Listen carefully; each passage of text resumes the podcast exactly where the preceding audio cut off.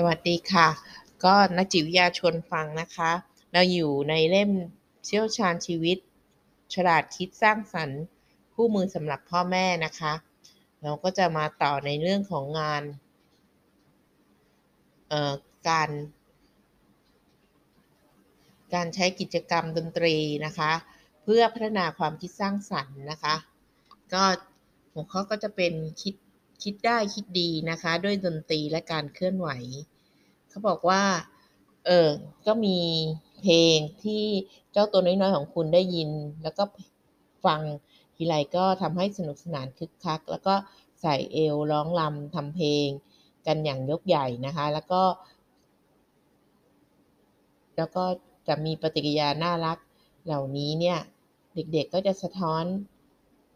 ให้เห็นถึงอิทธิพลของเสียงดนตรีที่มีต่ออารมณ์ความรู้สึกนะคะ ซึ่งเป็นเรื่องที่เกี่ยวข้องกับการทำงานของสมองโดยตรงค่ะ เราก็จะพบว่าสมัยก่อนนี้ก็จะมีเพลงของเด็กดอยเต่าเนาะเรื่องเอาแครอทมาฝากเนี่ยอยากให้เธอได้กิน ผักมีวิตามิน ไม่ต้องกินของแพงนะคะ แล้วก็อันนี้ก็จะมีการเต้นได้ อันนั้นสมัยเก่านะคะ แล้วก็มีเก่ากว่านั้นอีก ก็จะมีเด็กๆมาร้อง เช่นแต่ก่อนเนี้ยเป็นวง XYZ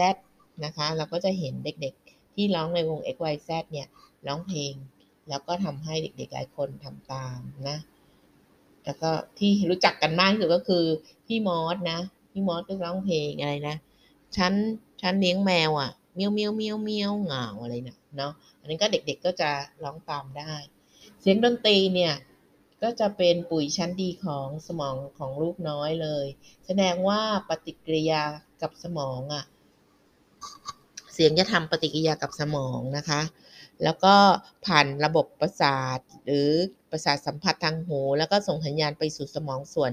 ที่ทำหน้าที่ที่ได้ยินเสียง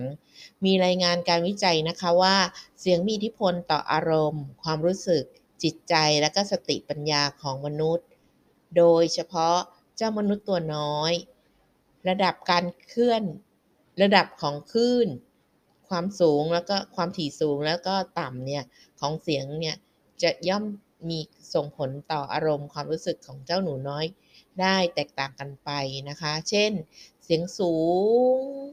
ให้ความรู้สึกที่ดีต่ออารมณ์นะคะ โดยเฉพาะทารกจะชอบเสียงสูงมากกว่าเสียงต่ำ ดังนั้นทารกจึงตอบสนองเสียงแม่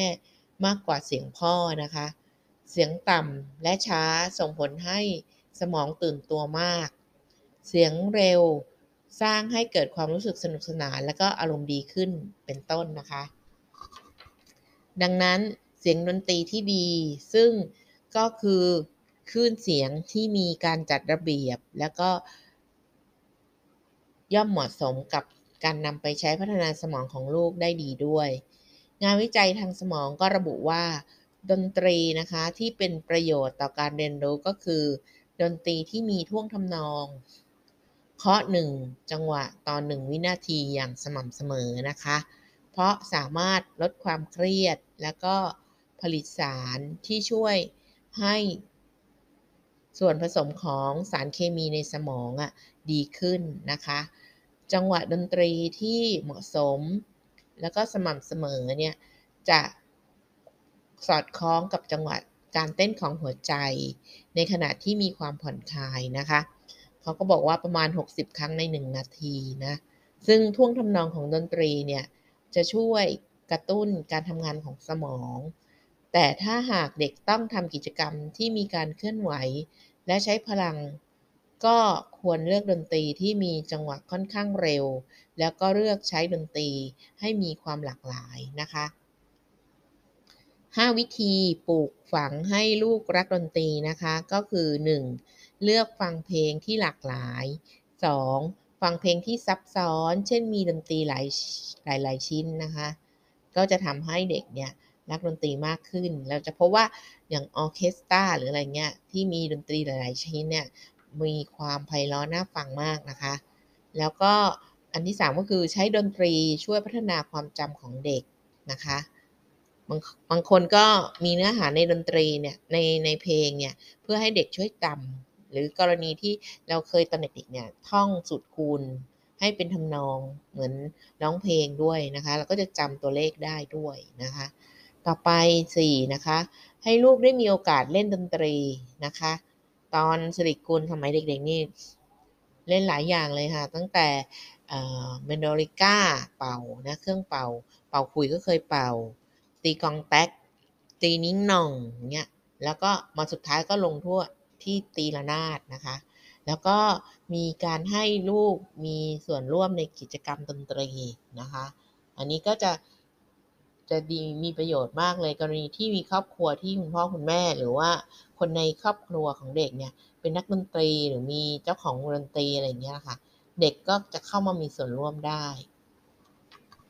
การฟังดนตรีนี้นะคะ ก็จะสามารถช่วยสร้างจินตนาการ แล้วก็พัฒนาความคิด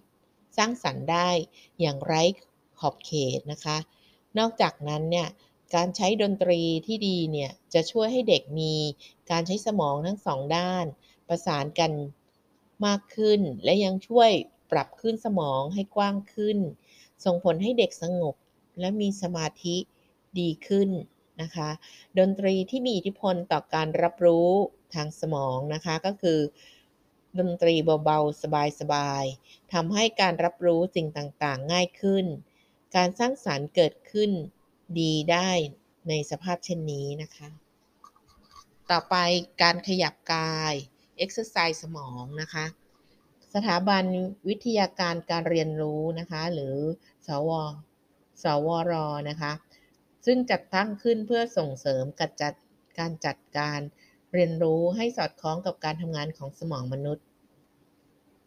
ได้แนะได้แนะนำนะคะ วิธีการจัด การศึกษาเพื่อให้เกิดการเรียนรู้ มีประสิทธิภาพสูงสุด ไว้ข้อหนึ่งซึ่งกล่าวถึงการเคลื่อนไหวว่า การเคลื่อนไหวช่วยทำให้สิ่งที่เป็นนามธรรมกลายเป็นรูปธรรมที่จับต้องได้ และส่งเสริมให้เด็กเคลื่อนไหว เช่น เดิน ร้องเพลง เต้นรำ ใช้นิ้วสัมผัส เล่นละครเป็นต้นนะ จะเป็นการช่วยให้นักเรียนเนี่ย สร้างหนทางที่หลากหลายไปสู่ความเชื่อมโยง ความหมายข้อมูลนะคะ เพื่อเก็บความรู้ไว้ในความทรงจำของเขานะคะ ได้มากกว่าการนั่งฟังคำบรรยาย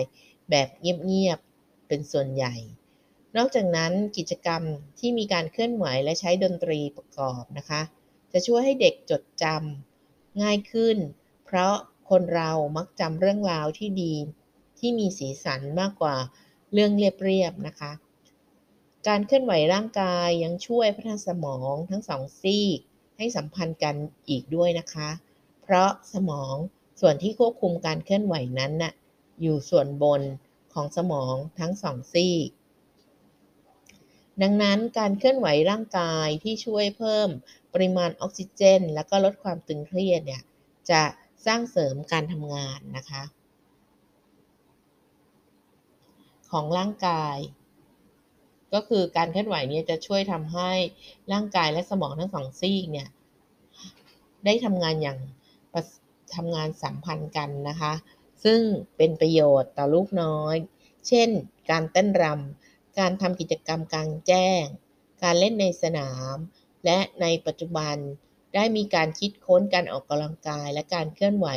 เพื่อการบริหารสมองที่เรียกว่า บริหารสมองแบบ เป็นยิมนะคะเอ่อเป็นยิมนี้ก็คือมีตารางอยู่ทั้งหมด 9 ช่อง แล้วก็ให้เด็กเนี่ยก้าวตามตารางตามช่องต่างๆนะคะมีทั้งหมด 9 ช่องขึ้นขึ้นมาเพื่อให้เด็กๆเนี่ยของเราเนี่ยได้พัฒนาสมองทั้งสองซีกไปพร้อมๆกัน เพื่อฝึกการเคลื่อนไหวที่สอดคล้องกับสมองของเราได้โดยเฉพาะนะคะ การเคลื่อนไหวเพื่อพัฒนาสมองเนี่ยเน้นให้มีการเคลื่อนไหว ผ่านแนวกึ่งกลางลำตัวนะคะ ที่สามารถปลดปล่อยความเครียด สร้างความผ่อนคลาย เด็กจึงควรเคลื่อนไหวสลับข้าง คือจะต้องฝึกทั้งซ้ายและขวานะคะ ถ้าเราก้าวเท้าขวาอีกครั้งหนึ่งก็ต้องก้าวเท้าซ้าย ยกมือขวาก็ต้องยกมือซ้ายนะคะ เป็นการเพื่อให้เกิดสมดุลทั้งสองข้างนะคะ เพื่อฝึกสมองและมือให้ทำงานอย่างสัมพันธ์กัน นอกจากนั้นการเคลื่อนไหวไปพร้อมๆ กับเพลงช้าๆนะคะ เพื่อทำให้ร่างกายอยู่ในภาวะที่สงบ แต่สมองก็ยังคงตื่นตัวนะคะ การเคลื่อนไหวอย่างสร้างสรรค์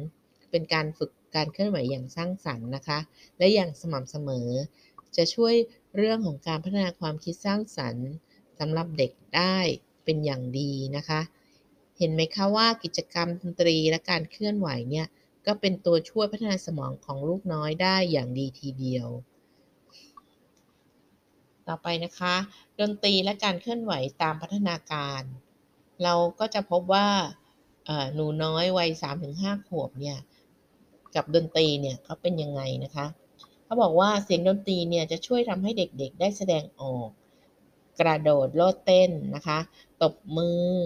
โยกย้ายสายสะเอวมันไป กับจังหวะเสียงดนตรีนะคะ แต่ก็ฟังไม่รู้เรื่องหรอกนะคะ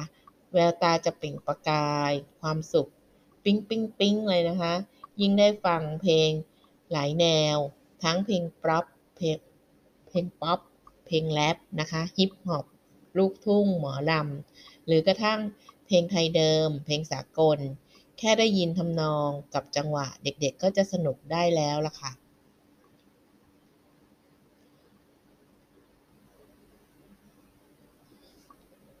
เสียงดนตรียังมีส่วนช่วยพัฒนาทักษะอย่างรอบด้านของเด็กๆนะคะ วัยที่วัยนี้คือ 3-5 ปีเนี่ยได้ดีทีเดียวนะคะ ร่างกายดนตรีก็จะช่วยกระตุ้นให้เด็กได้ใช้ร่างกายหลาย ๆ ส่วน เช่น แขน ขา มือ นิ้วมือ นิ้วเท้านะคะ ในการขยับกาย วาดลวดลายตามจินตนาการของพวกเขาให้เข้าใจ ให้เข้ากับเสียงเพลงนะคะ แล้วด้านอารมณ์และสังคม ดนตรีจะช่วยให้เด็กอารมณ์ดี แถมยังมีสมาธิมากขึ้นด้วย เวลาพ่อแม่ไปทำงานปล่อยให้อยู่กับพี่เลี้ยงนะคะ เสียงดนตรีก็ยังเป็นเพื่อนที่แสนดี ยิ่งตอนได้รับเพลงได้ได้ร้องเพลงด้วยนะคะ กับสมาชิกในครอบครัวเนี่ยด้วยกันแล้วก็ยิ่งจะเพิ่มพูน สารแห่งความสุขให้กับเจ้าตัวเล็กได้อีกมากมายนะคะ คุณพ่อคุณแม่และก็คุณลูกก็จะได้มีเวลาแห่งความสุขและความอบอุ่นร่วมกัน แต่เจ้าตูหนูน้อยวัยนี้ก็เป็นวัยเอาแต่ใจตัวเองนะคะ อะไรๆก็จะเอามาไว้เป็นของตนเอง และสนใจแต่สิ่งใกล้ ๆ ตัว เช่น พ่อแม่ สัตว์เลี้ยง อวัยวะของตน ดังนั้นถ้าพ่อ ถ้าคุณพ่อคุณแม่นะ จะหาดนตรีไว้เป็นส่วนหนึ่งของอาณาจักรเจ้าหนูน้อยก็ดีนะคะ ต่อไปบุคลิกภาพก็คือดนตรีทำให้เด็กต้องแสดงออก จึงเป็นโอกาสที่จะพัฒนาความกล้า แสดงออก ความคิดสร้างสรรค์ และความเชื่อมั่นในตนเองด้วยค่ะ ต่อไปสติปัญญานะ ไม่ใช่แค่เสียงสูง หรือเสียงต่ำนะคะ หรือเสียงหนักเสียงเบา ที่เด็กจะได้ยินเท่านั้นนะคะ แต่จังหวะและทำนองที่แฝงอยู่ในนั้นเนี่ยก็จะทำให้พวกเขาได้ใช้สมอง แล้วก็ทำให้เกิดสมาธิ แล้วก็พยายามในการฟังเหมือนกันนะคะ การเคลื่อนไหวของหนูน้อยวัย 3-5 ขวบเนี่ยการเคลื่อนไหวสำหรับวัยนี้ก็คือ การได้ทำความรู้จัก กับร่างกายของตนเอง ว่ามีการทำงานอย่างไรบ้าง คอหันได้แค่ไหน มือทำอะไรได้อีกอวัยวะส่วนไหนที่โค้ง บิดเอี้ยว งอขยับกลางทำให้ต่ำหรือสูงได้แค่ไหนบ้าง หากคุณพ่อคุณแม่อยากจะทำให้กิจกรรมสำรวจตนเองสำรวจร่างกายของเด็กเองนะคะ เป็นเรื่องสนุกก็ลองนำดนตรี หรือเกม กมสนุกสนุกเข้ามาประกอบ เพียงเท่านี้ก็จะทำให้การเรียนรู้ของพวกเขากลายเป็นเรื่องสนุกได้แล้วนะคะ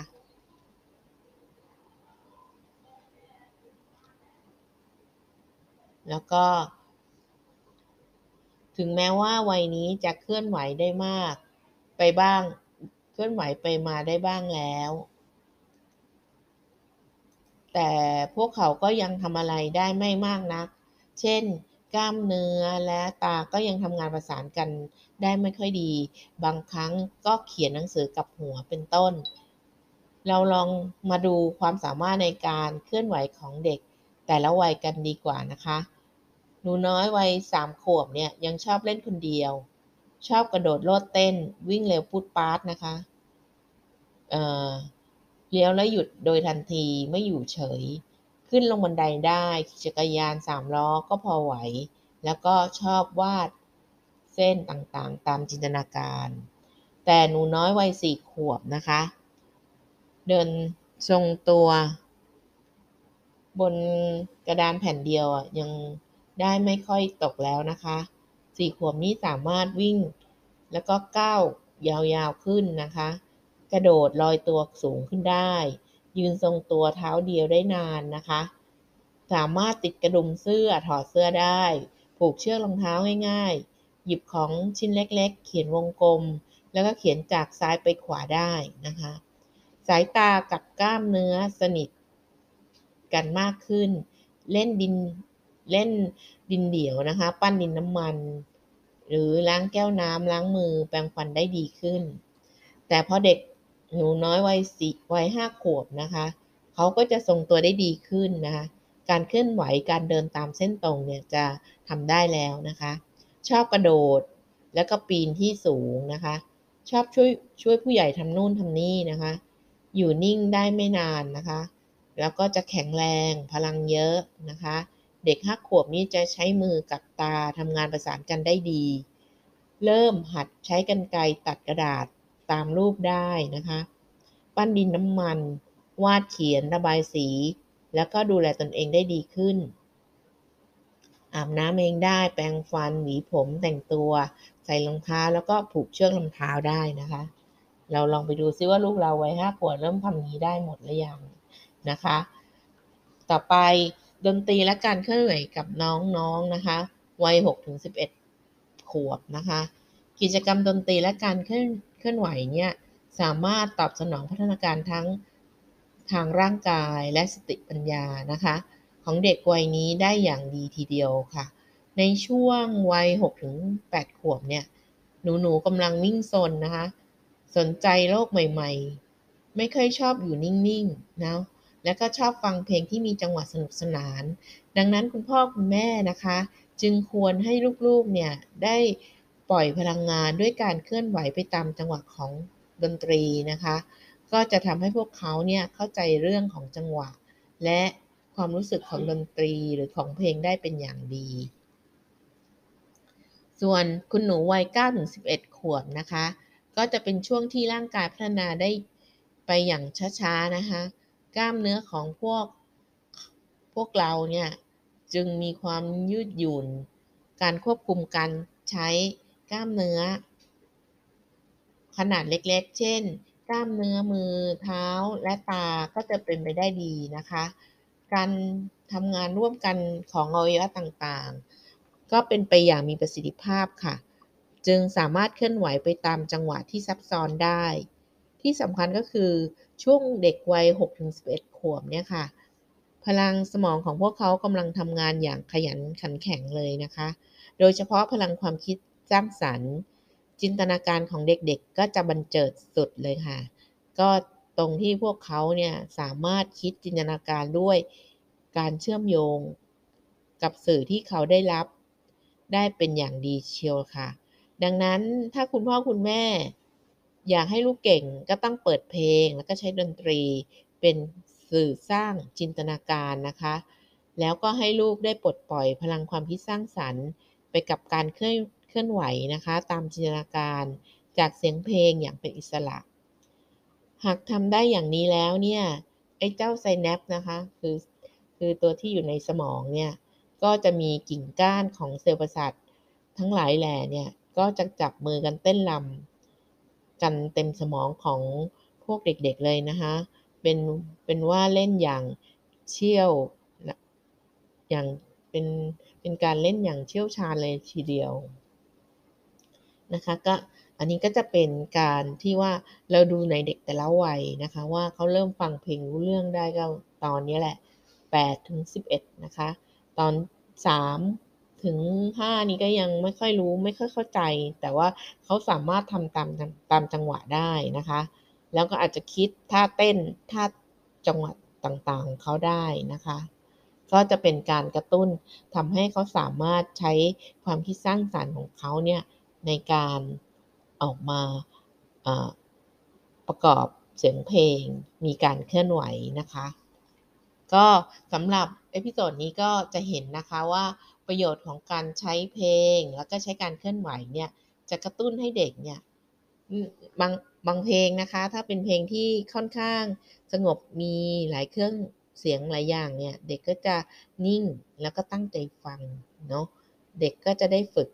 สติสมาธิด้วยนะคะ อันนี้ก็จะเป็นการช่วยทำให้สมองของเด็กเนี่ยได้มีการพัก แล้วก็มาใช้ความคิดได้อย่างสร้างสรรค์เพิ่มขึ้นด้วย